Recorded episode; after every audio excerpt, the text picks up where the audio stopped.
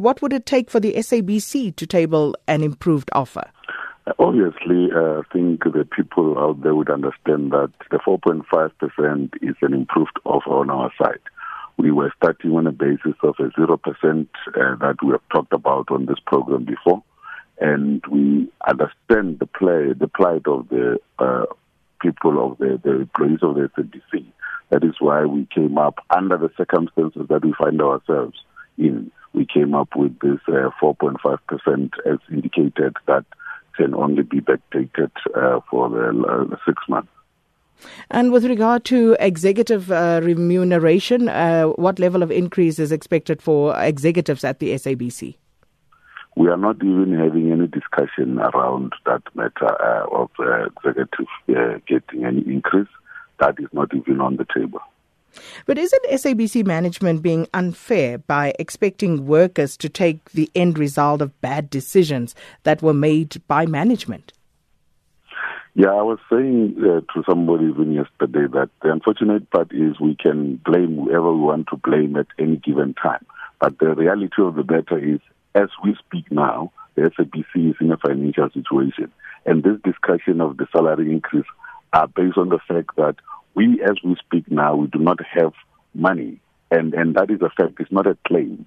Uh, uh, uh, therefore, we cannot use the basis that other things have happened and whoever want to blame and so on. We are talking about the reality at the present moment, and that is why we came up with the offer that we are having. And what do you make of uh, the union's claims that the SABC perhaps prioritizing things that could have waited, like the fingerprinting and other biometric systems at the SABC, given the precarious financial position that the organization is in? No, we have not prioritized that. It is something that has been committed a long time ago. It is just being implemented now. The reality of the matter is we have opened up our books for the unions. They know that we are not claiming that we do not have money we just do not have the money. And they keep on throwing up this thing of saying that the board has received, the, the, the interim board has received the money. And I keep on saying to them that the money that the board has received is the money that was due to them because one of the first things that they did, uh, the interim board at the time, was to defer the payment of to themselves, but prioritize the payment of salaries to the staff of the SABC. If you remember at the time, there were claims that we might not even have money to pay salaries. And that's why they felt they needed to defer their own. But when their term of office ended, they had no option. We had to pay them what is due to them because now their term of office had ended and now we've got to then go forward. But they did not get any increase on the fees that they were supposed to be paid.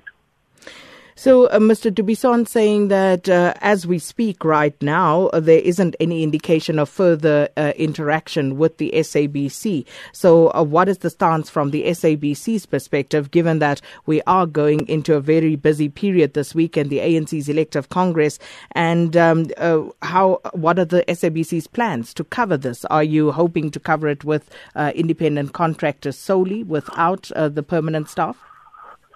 All I can say is we have made plans and we are continuing to make plans to make sure that we continue with the mandate of giving the radio and television to the people of South Africa. it is just a coincidence that this happened at the time when there is an ANC conference that is going to happen. And what we can assure the public is there are those people that would want to work and we would work around those people that would want to work and make sure that we deliver the mandate that we're supposed to deliver to the people of South Africa.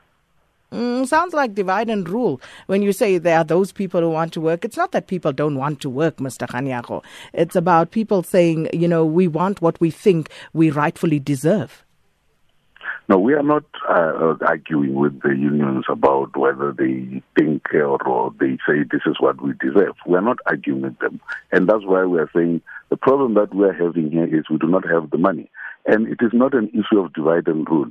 In any situation, there are those people who are prepared to work, and there are those that are saying, no, we are, we, we are going to down tools. And we are saying that is why in the statement that we issued, we said those that uh, uh, want to work, they must be allowed to come to work.